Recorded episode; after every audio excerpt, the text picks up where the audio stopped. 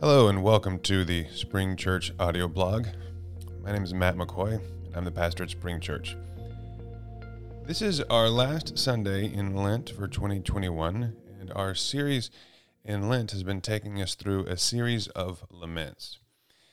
This final lament is a lament for the people who have been left out.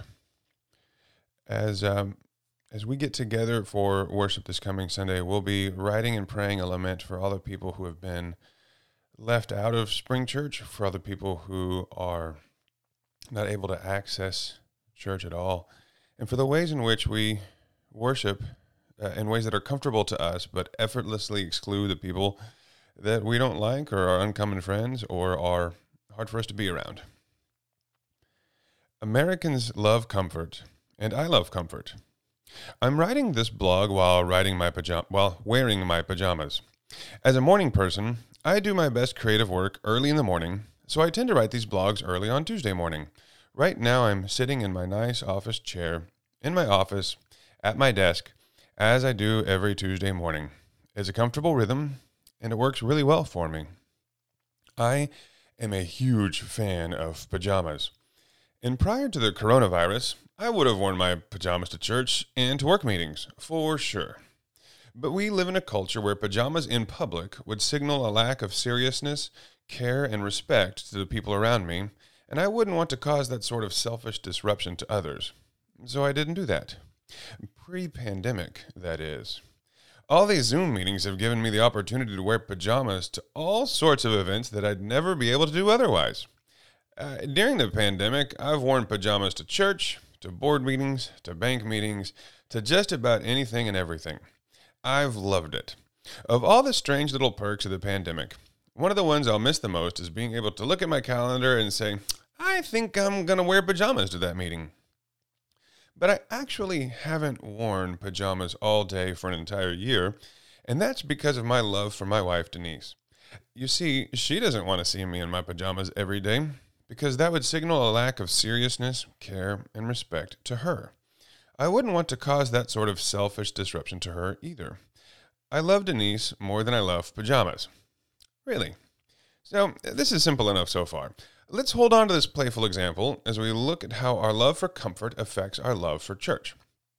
This coming Sunday, we're going to create and pray a lament together, and we're going to ask the exact same question we asked two services ago how does Spring Church worship in ways that effortlessly excludes our uncommon friends?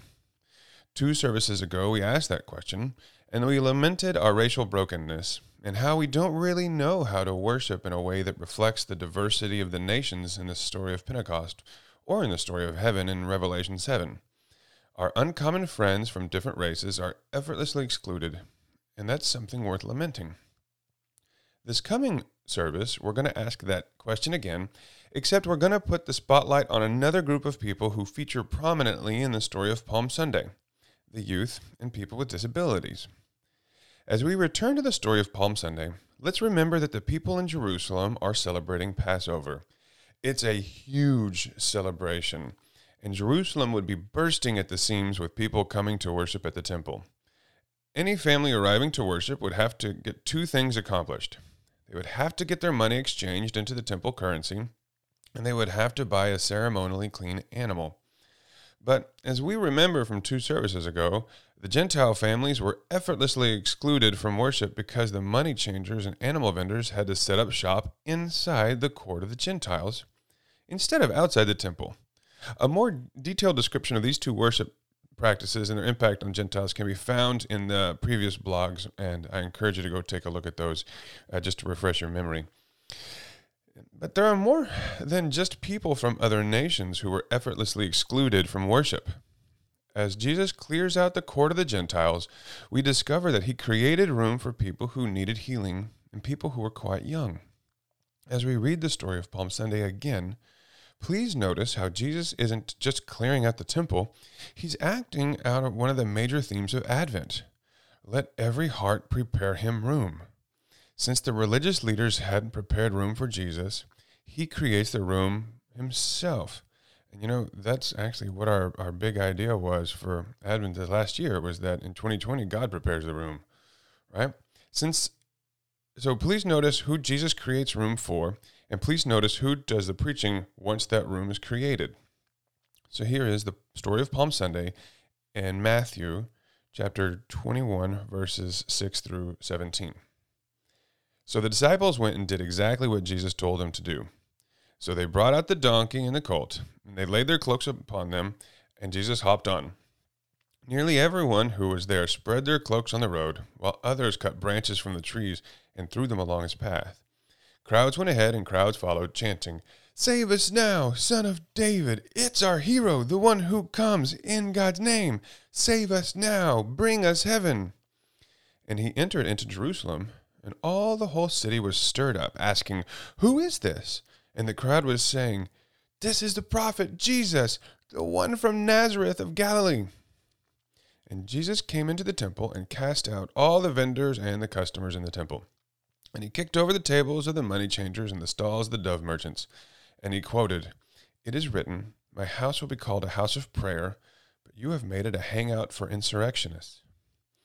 Now there was room for the blind and the crippled in the temple, and they came to him, and he healed them. When the chief priests and the religious leaders saw what wonders he did, and saw the children chanting in the temple, Save us now, son of David, they were furious and took him to task. Don't you hear what these children are saying? Of course. Haven't you read that from the mouths of children and even babies I have prepared a place of praise? So Jesus turned on his heel and left for Bethany, where he spent the night. Wow.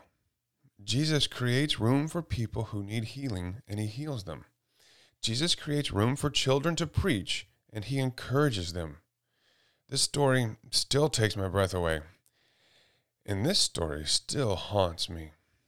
As an ordained minister, I am officially a religious leader of Spring Church, whose mission is uncommon friendship and common discipleship. This story invites me to ask how are we worshiping in ways that effortlessly exclude our uncommon friends? This story compels me to answer to an answer so sad it's a cause for lament. You see, even if I'm not wearing pajamas to church, I'm still really comfortable at church. There are a lot of ways where the church worship service just works for me. My eyes work great, and I'm literate, so I like the way the song lyrics are displayed for all of us to sing along. It's uncomfortable to think about how my blind friends might feel about this, or how my friends who don't know how to read might feel about this. I am fit and strong, so I don't even notice the stairs or the uneven sidewalks. It's uncomfortable when we think about how my friends with physical challenges might feel about this. I am an educated adult with a long attention span, so I like services led by educated adults with long attention spans. It's very uncomfortable for me to think about how the youth might feel about this. Americans love comfort, and I love comfort. And excluding uncommon friends often helps me feel more comfortable, which does not give them the seriousness, care, and respect they deserve either. Theologically speaking, I think I'm still in my pajamas. I love comfort, and once I get comfortable with how something is going at church, I can quit looking around to see who might be left out. And in the modern church culture, I get compliments all the time for how creative, inclusive, and hospitable Spring Church can be to uncommon friends. And some of that might be true. But while I love Denise more than I love pajamas, I don't think I love my uncommon friends more than I love my own comfort sometimes. In this story, Jesus created room for the blind and the crippled. How are we doing with that? All of our worship gatherings assume that everyone attending can see the Zoom screen, and we haven't given much thought to how we would prepare a room for someone with blindness. Everyone, we assume everyone can hear, and we haven't given much thought to how we would prepare for someone who cannot hear. We assume everyone can type in a Google Doc, everyone can operate the chat function, and everyone can navigate Zoom. So many people simply cannot do that. We assume everyone has high functioning mental capabilities. We've had people attend our services experiencing every well known mental health challenge under the sun, including schizophrenia, PTSD, depression, bipolar, and many more. Spring Church can still be an inhospitable space for people with these experiences. We assume everyone can afford reliable internet. We have not been able to cultivate a hospitable space for people who aren't technologically self sufficient. Our friends experiencing homelessness have been effortlessly excluded.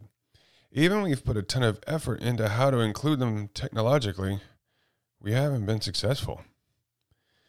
In this story, Jesus creates room for the children chanting in the temple. How are we doing with that? Are we hearing the voices of our youth preaching to us? Are we gathering together, looking forward to how the Spirit is going to use our youth to speak to us? How is Spring Church worshiping in ways that effortlessly exclude our uncommon friends?